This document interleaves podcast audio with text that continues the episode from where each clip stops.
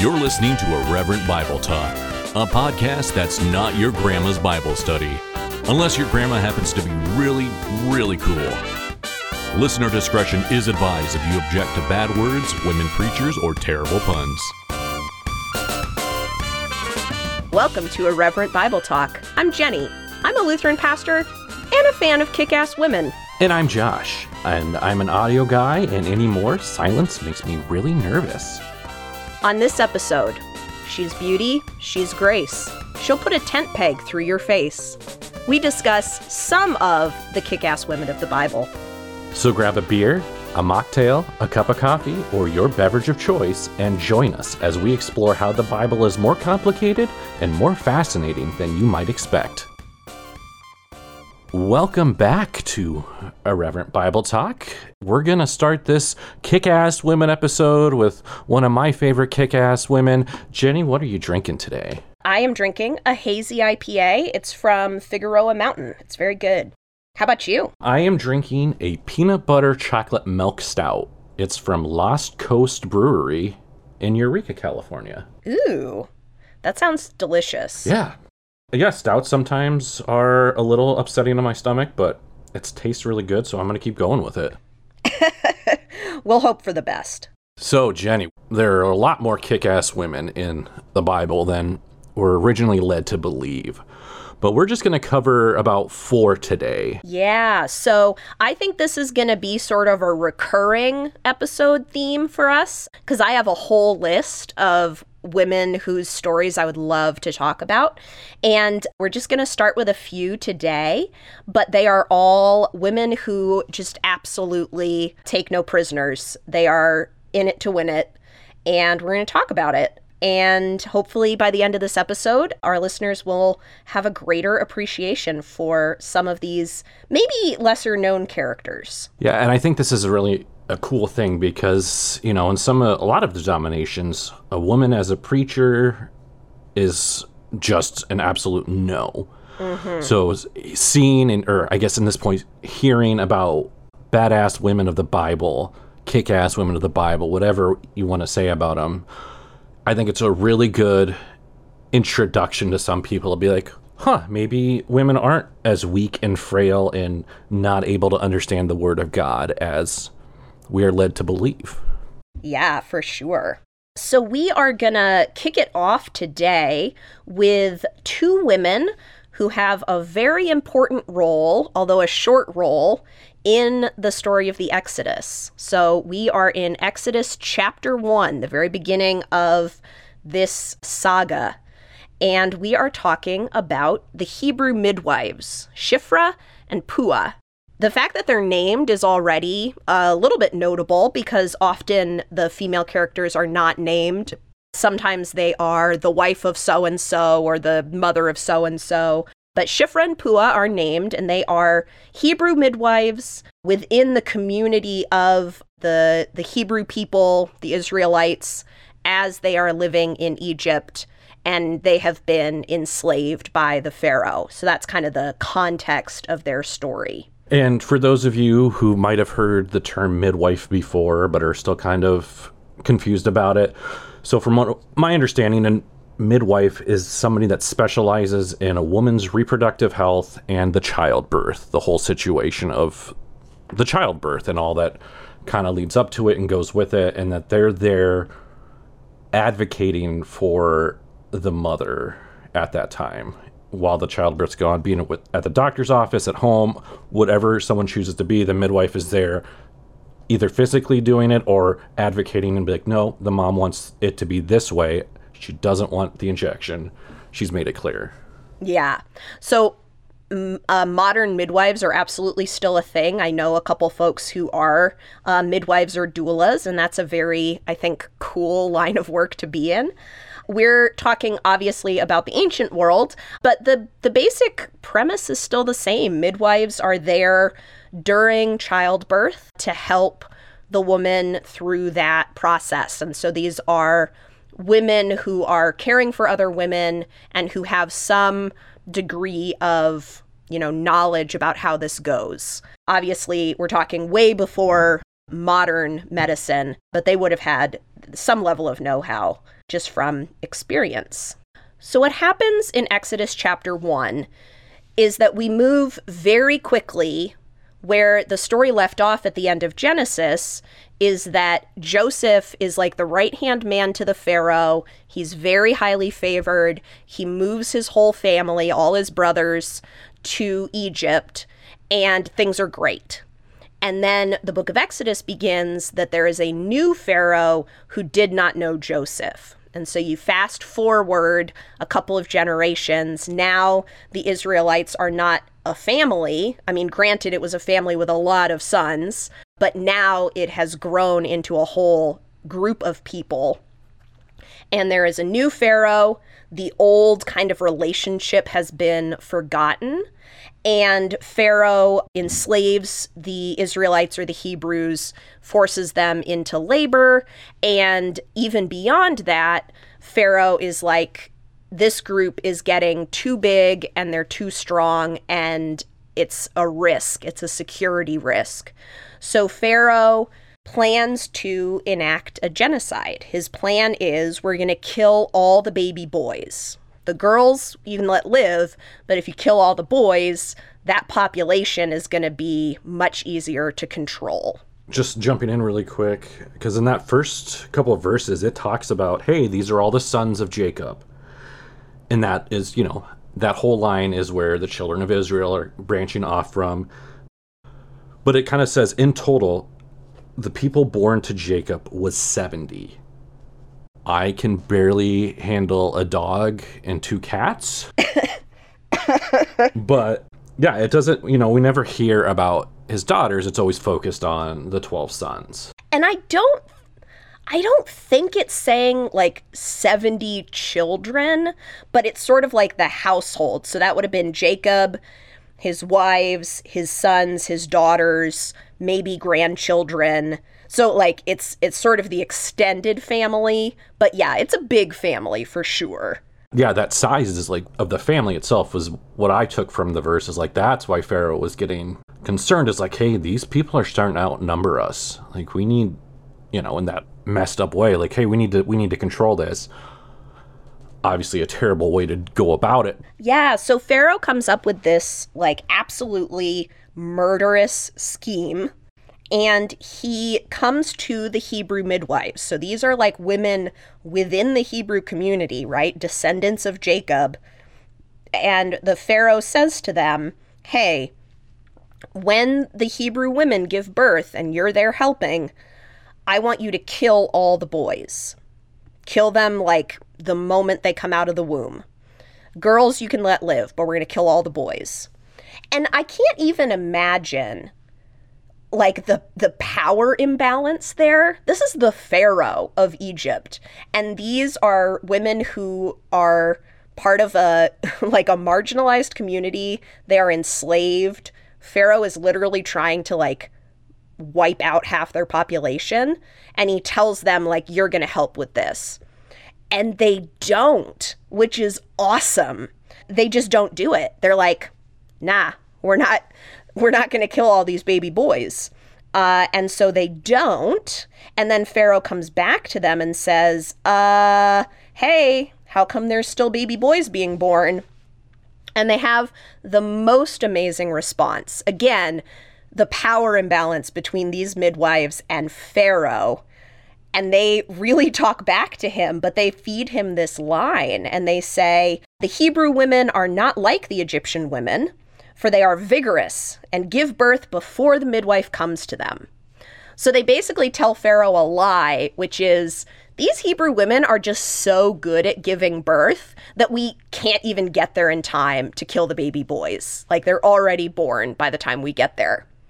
So it's it's a lie to protect themselves, to protect their community, while simultaneously being like a hard dig on the Egyptians. Like, yeah, we're we're made of tougher stuff than you Egyptians are. Like, I don't know how it works for your Egyptian midwives, but like we just can't get there fast enough.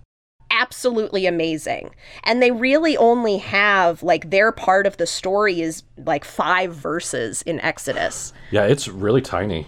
Yeah, they have a really short part of the story, but it's it's super important So Pharaoh then has to come up with a different plan uh, for how he's going to commit genocide, uh, which obviously is then going to affect the baby Moses, whose mother puts him in the river so that he is not killed, and the rest of the story kind of unfolds from there.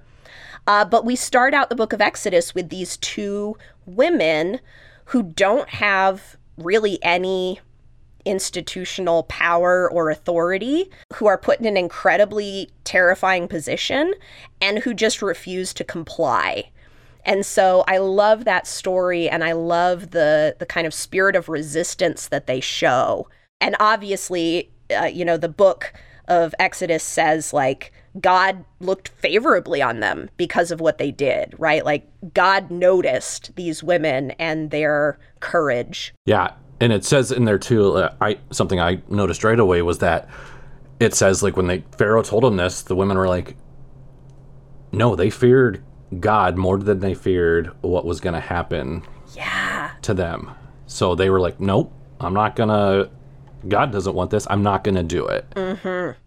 And kind of the whole conflict of the first, you know, 15 chapters of Exodus is this question of like who is more powerful, Pharaoh or God? And of course we know like God's going to win, but for these midwives in in the thick of it, they're like, "No, we fear God. We you know, respect God and we are going to follow God and we don't care what Pharaoh might do to us." Which is just amazing. They're so cool. Yeah, it, a brief story about them, but you really read that and you're like, why don't they get a little more credit? Because I've read Exodus, I don't know how many times, and I've overlooked that part. And you, you know, you hear the story and it's just Pharaoh, one of these kids are thrown in the, the Nile. Like, that's kind of where it starts. You don't get that first, like, okay, just kill them right after birth until these two women, like, crafted this amazing story and this theory to lead Pharaoh away from that to give the children a little more chance to survive. And, you know, we have this sort of modern understanding of, you know, saying I was just following orders is not a defense when we're talking about like genocide and like truly horrible things happening.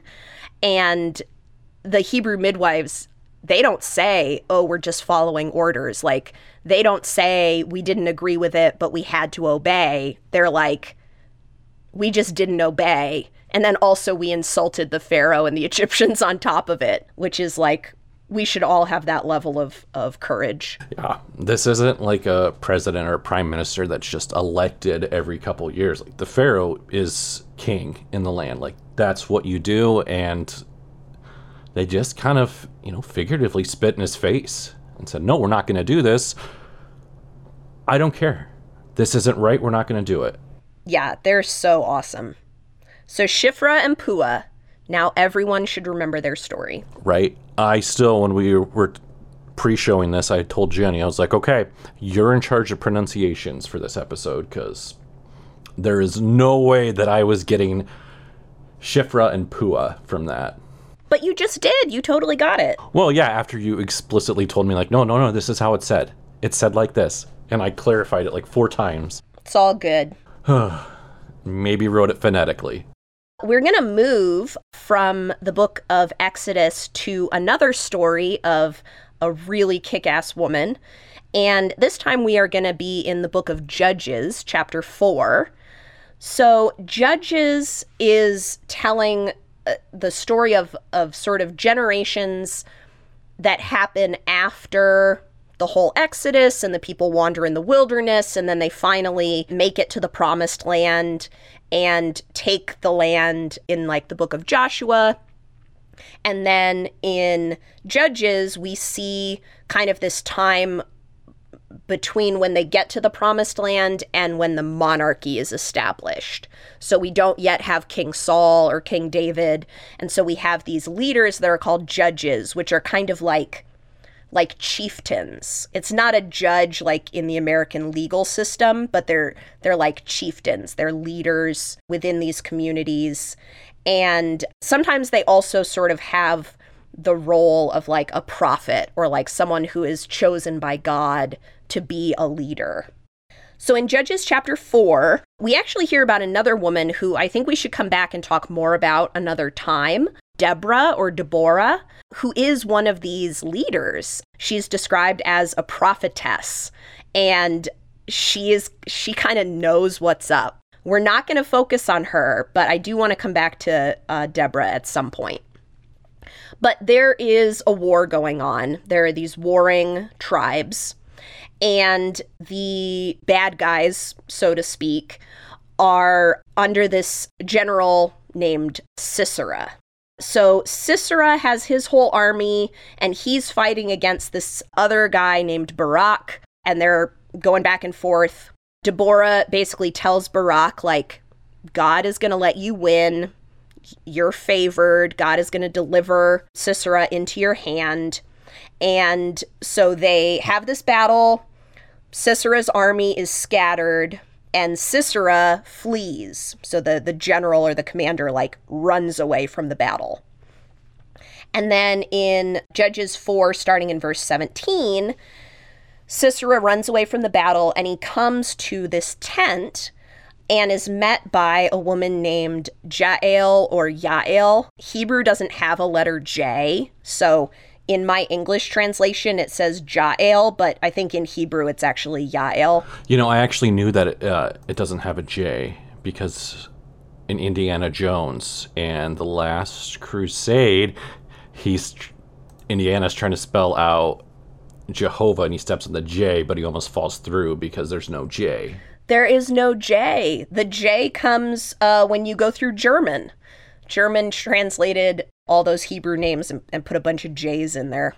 Uh, thank you, Indiana Jones, for this biblical knowledge. Right?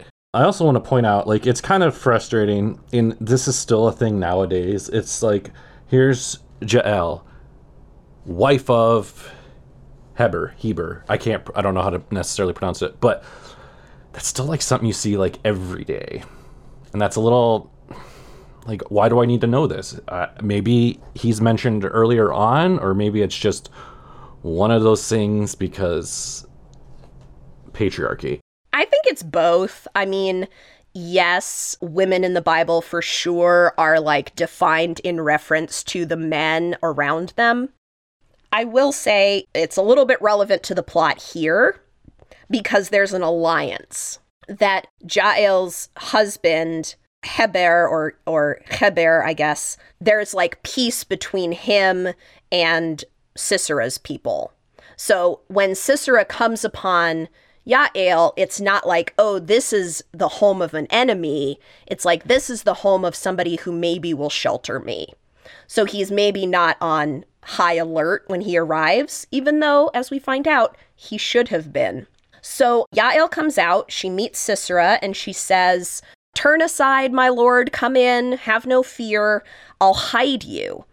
And she kind of covers him up with a rug and he says like i'm thirsty i just ran away from a battle like bring me something to drink so she gives him some milk to drink, and then he tells her to stand watch and tell people that he's not there. And she waits until Sisera like passes out.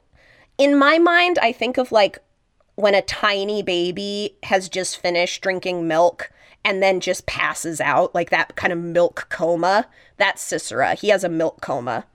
And so he falls asleep and Yael does not sell him out to the opposing army. She just takes matters into her own hands. Uh, it says Yael, the wife of Heber, took a tent peg and took a hammer in her hand and went softly to him and drove the peg into his temple until it went down into the ground and he died. Like, thank you for that clarification. He definitely died. Yeah, there was there was no coming back from that one. There's no coming back from that one. Which, oof. First of all, that's a little. It's a jarring image, because you know when I think hide somebody in a rug, you think of like those mobster movies where they roll a dead body into the rug. Like, oh, this will be perfect. we'll kind of position it so it looks like, oh, this is a new rug. We're getting. We're gonna put it in. Right, and that we just happen to be throwing in the river. Right, and then okay, yeah, no, here here's some milk and yeah, everything's okay. And then just boom. Fully murders him. Yeah. when I was taking down, jotting down my notes, I just straight up wrote murdered the general of Jabin's army. Yep.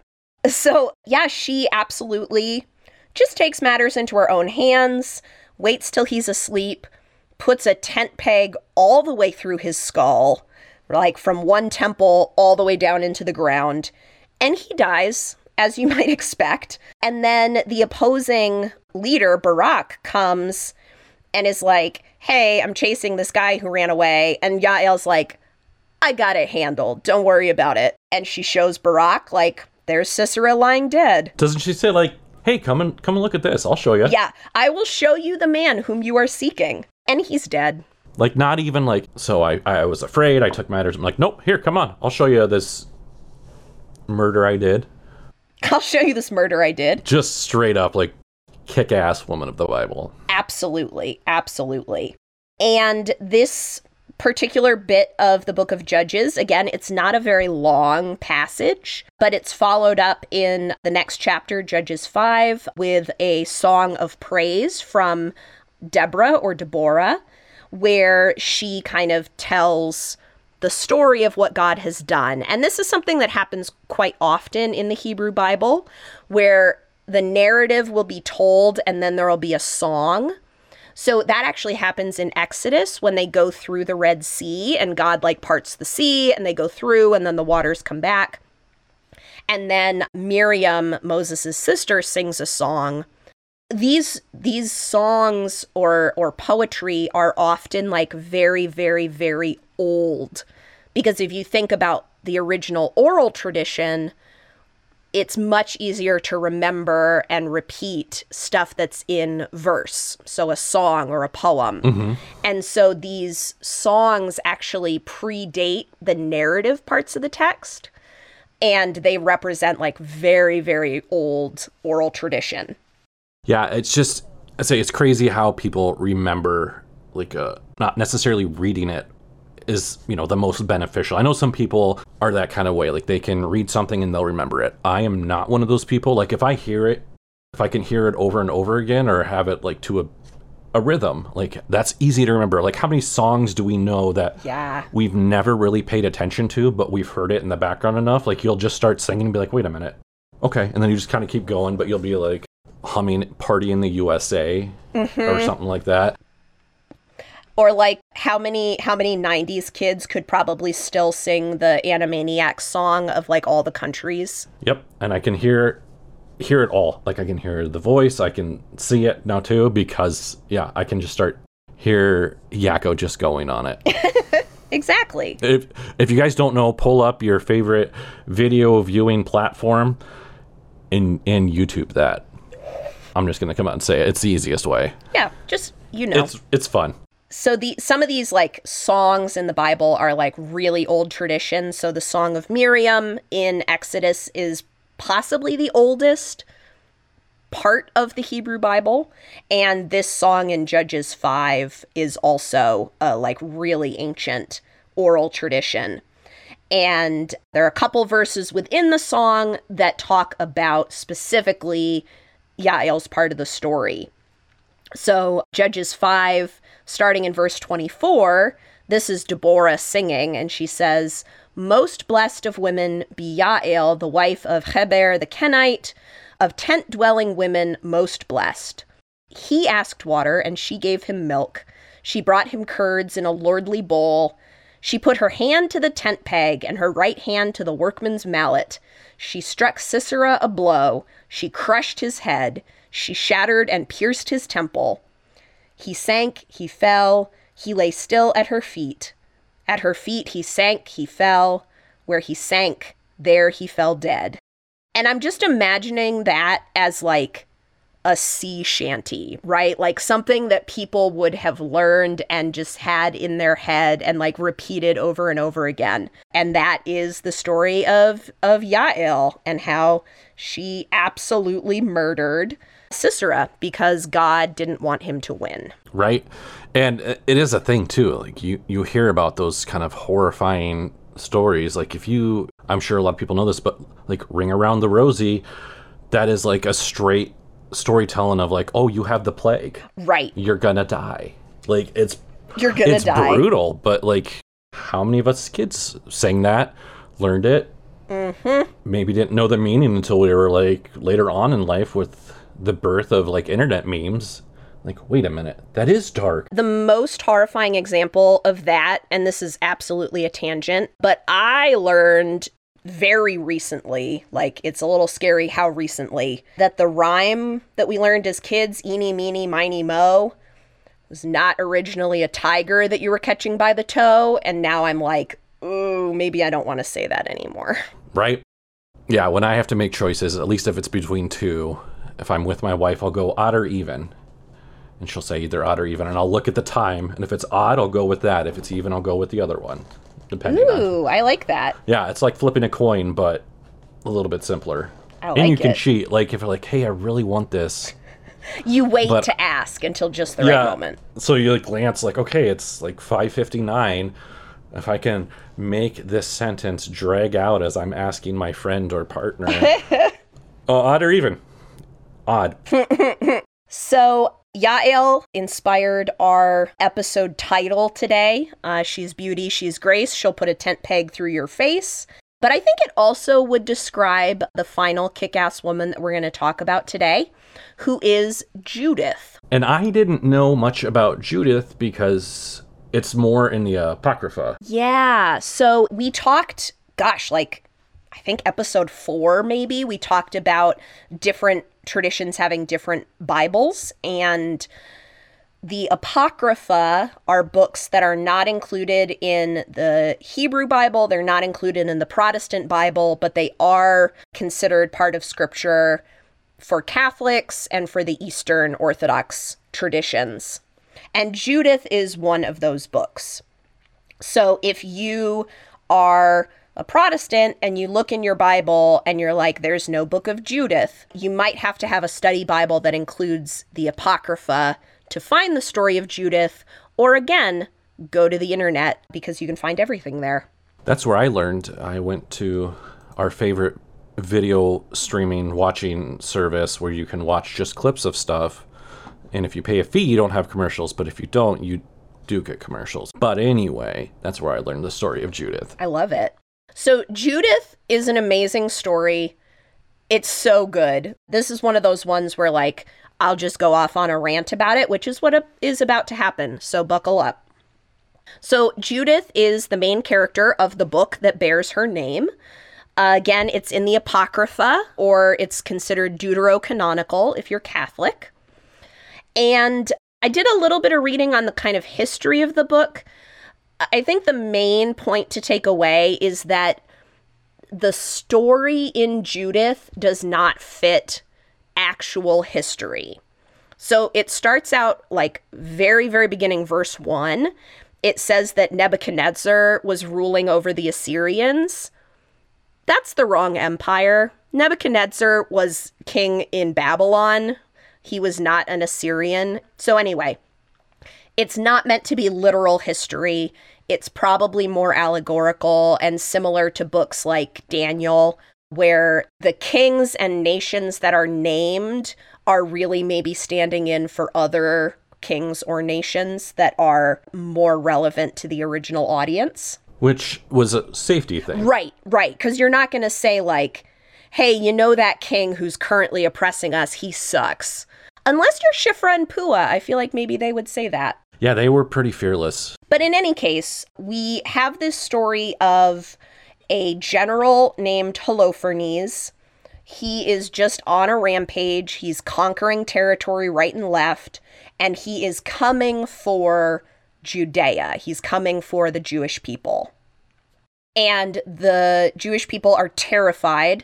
They are praying to God, they're fasting, they're like, God, please protect us. And they eventually, this one city called Bethulia, which again, like, maybe did not exist. Like, historians are like, we're not sure there is a city called Bethulia, but at least in this story, there is.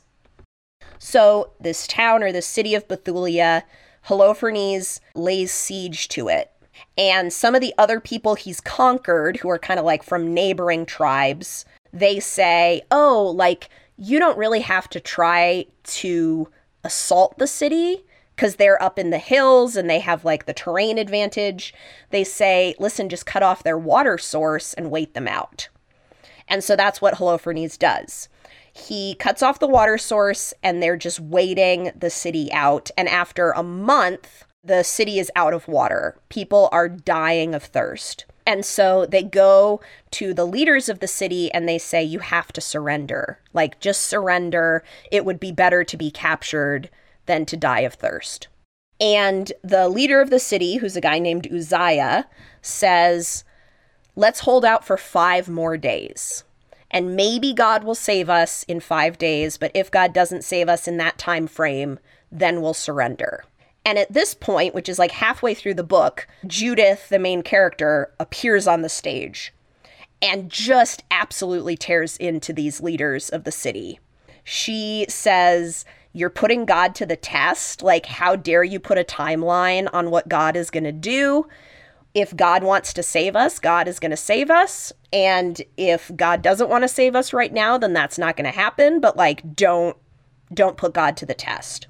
We also learn right away that Judith is a widow.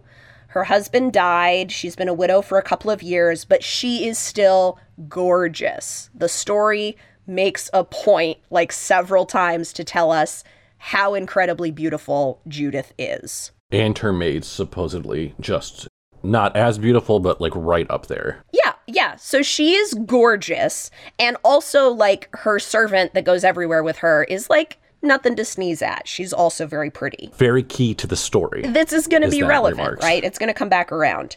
So after Judith like tears into the city leaders, Uzziah says, "Okay, you're right. We shouldn't put God to the test, but also everyone is dying of thirst and they kind of made us make this promise that we're going to surrender."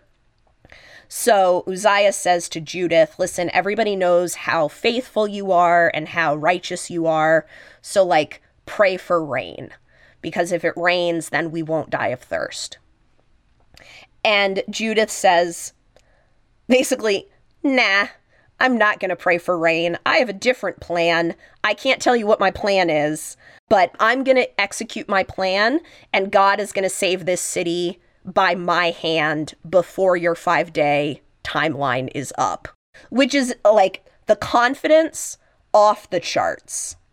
Uzziah's like, everybody's dying. We're going to have to surrender in five days. And Judith is like, nah, God's going to save you all through me before five days is up.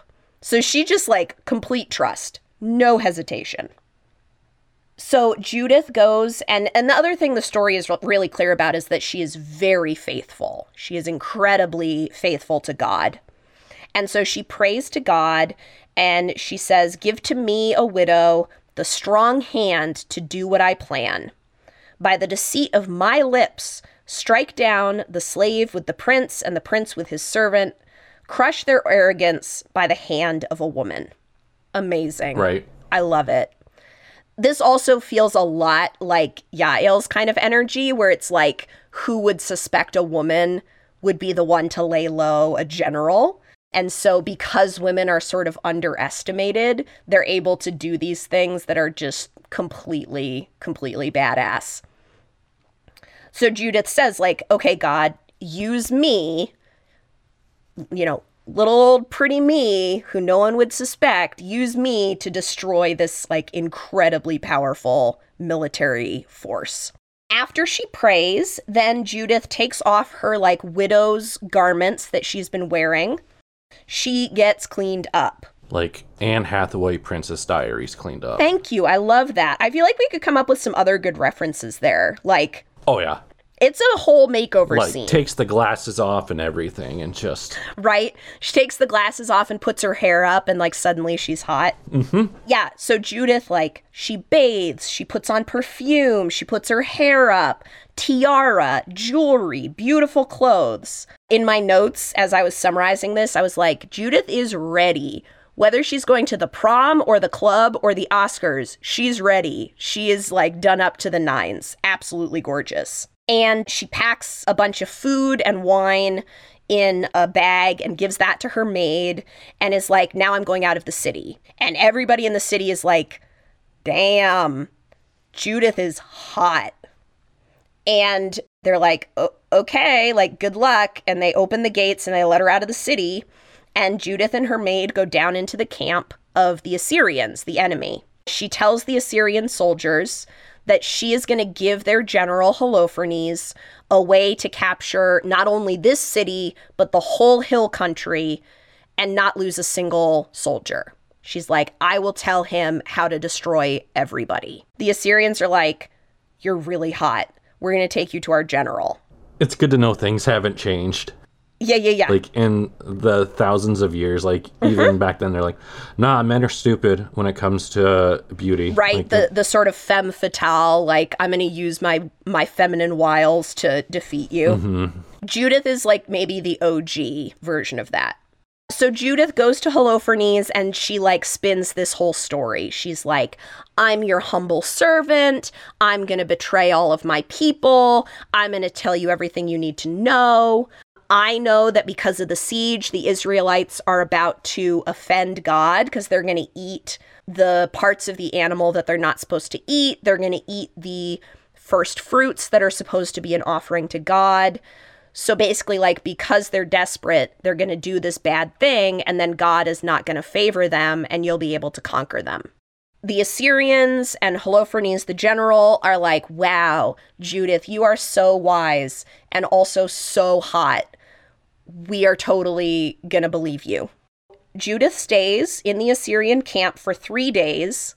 Again, she can't enact her plan immediately. She was like, God is going to destroy this enemy before five days is up, but I'm going to wait three days before I do anything. right? Got to set the trap, make it even more like just Even more delicious. yeah. So on the fourth day, Holofernes is like, I'm going to have a real fancy banquet and I want Judith to be there. And Judith is like, oh my gosh, like, how could I refuse? I'm your humble servant. You're so big and strong. And so she goes to dinner. And she's still eating and drinking the food that she brought because she says, like, I have to follow my sort of dietary laws. I'm going to eat what I am allowed to eat, but I will still come to your dinner party. Judith gets all done up again, totally gorgeous, fully decked out. She goes into dinner. Holofernes is like, I am absolutely going to sleep with this woman. He also says, like, if we don't seduce her, she's going to laugh at us, which is big incel energy. Like, this woman is so gorgeous, she must want us to sleep with her. And if we don't, then she's going to think less of us. It's a, it's a big oof. But I feel better because I know where the story is going. Absolutely. So at their fancy dinner, when Holofernes is like, I'm gonna sleep with Judith, he drinks way too much. The text actually says he drank much more than he had ever drunk in any one day since he was born. Liquid courage. Uh, like, okay, apparently he started drinking from like day one, but he has never drunk this much in a single day. So Holofernes passes out, fully dead to the world. But all of the other servants leave the tent because they're like, we know that our boss wants to sleep with this lady, so like, let's give them some privacy. Meanwhile, Judith's maid is waiting outside, as Judith had instructed her. Judith takes down Holofernes' sword from the bed, and she just chops his head off. It says in the in the text that she hits his neck twice. So this is not like a clean blow. Like she has to go at it more than once to sever the head. Again, like Yael and her tent peg. This is like women getting their hands dirty. She takes the head of Holofernes, gives it to her maid, who puts it in the bag that used to have all their food that they've been eating, and now has the head of the enemy general. And then the two of them walk out of the camp and they go back up to the city and she tells the the people of her city Bethulia, "The Lord has struck down Holofernes by the hand of a woman. As the Lord lives, who has protected me in the way I went, I swear that it was my face that seduced him to his destruction, and that he committed no sin with me." So she's like, "Not only did I kill the general, but I didn't even sleep with him. Like I just fully tricked him." Yeah, and the stuff that I was researching about this, like it talked about her walking out of camp, but just kind of like, you know, just talking to the other soldiers and the servants, like, oh, hi, how's your night going? Like, just that, Right? You know, like nothing. Everything's normal. I'm just happy to be here. And just away they went. Yeah, they had kind of set up this rhythm that, like, they would go out of the camp to pray every night. And so on this final night, nobody questions it when they just walk out of the camp. It's amazing. So the story concludes. She tells her people to hang the head of Holofernes on the wall of the city and then to gear up at first light like they're going to go attack, like they're going to go out to battle. And when the Assyrians see the enemy troops getting ready for battle, they're going to run to their general and be like, Holofernes, there's a fight coming. And then they find his headless corpse. And then they panic and scatter. The people of Bethulia, Judith's people, ransack the camp of the Assyrians. The Assyrians are absolutely just routed. They take all the gold and silver and find things from the Assyrian camp. Judith sings another song of praise, similar to what happens after Yael, and then she dedicates all of Holofernes' nice stuff, like all his silver and like fine linens and everything, dedicates all of that to God at the temple in Jerusalem, and is like, all this stuff is God's now. And the story ends by telling us that Judith never remarried. She freed her maid, who was her servant, and gave away her property before she died, and basically was just absolute boss bitch to the end. Like, everybody respected Judith forever. The end. I don't need no man telling me what to do. She don't. She don't. She is just faithful to God and absolutely willing to cut off a guy's head. And I know we kind of talked about like, hey, this doesn't necessarily match up historical, but I think, you know, like we kind of talked about earlier, like this is a great message. Like, yes, things are bad. Yes, things are falling apart, but God's going to provide. Yeah. And so I think that's one, it's great to give you that courage, but it's also, you know, looking back now, it's like badass that they used a female for that story.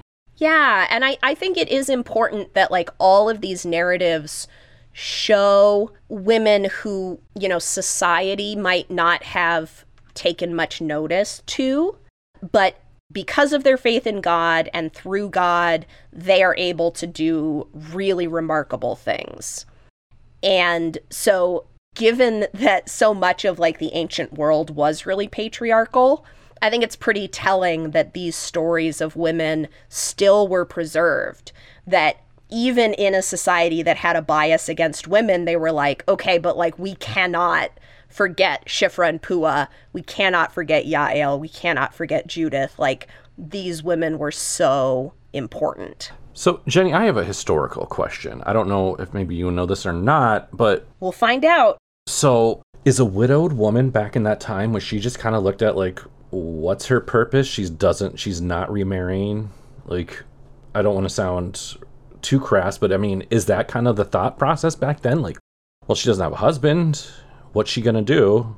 No kids, by the way it sounded. Yeah. Was she kind of looked as less than? And it kind of shows that God can take somebody that's not necessarily revered as much as everyone else, but make them be like, no, look, this is how it is. Yeah, in in the ancient world, oftentimes women who were widowed just didn't have any recourse because if your husband died and you didn't have any sons and you couldn't go back to your father's house, you were sort of just like out of luck because women were not the ones who inherited property or, you know, could control their own wealth most of the time.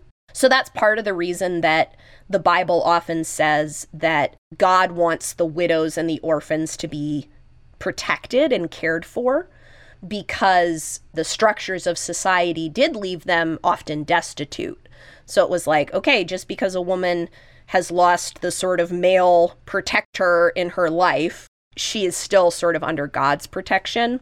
And Judith seems to be a little bit of an unusual case that Judith she still has standing in the community even though she's a widow and apparently she still has wealth because she has all these fine things. She may be a little bit of an outlier in that respect.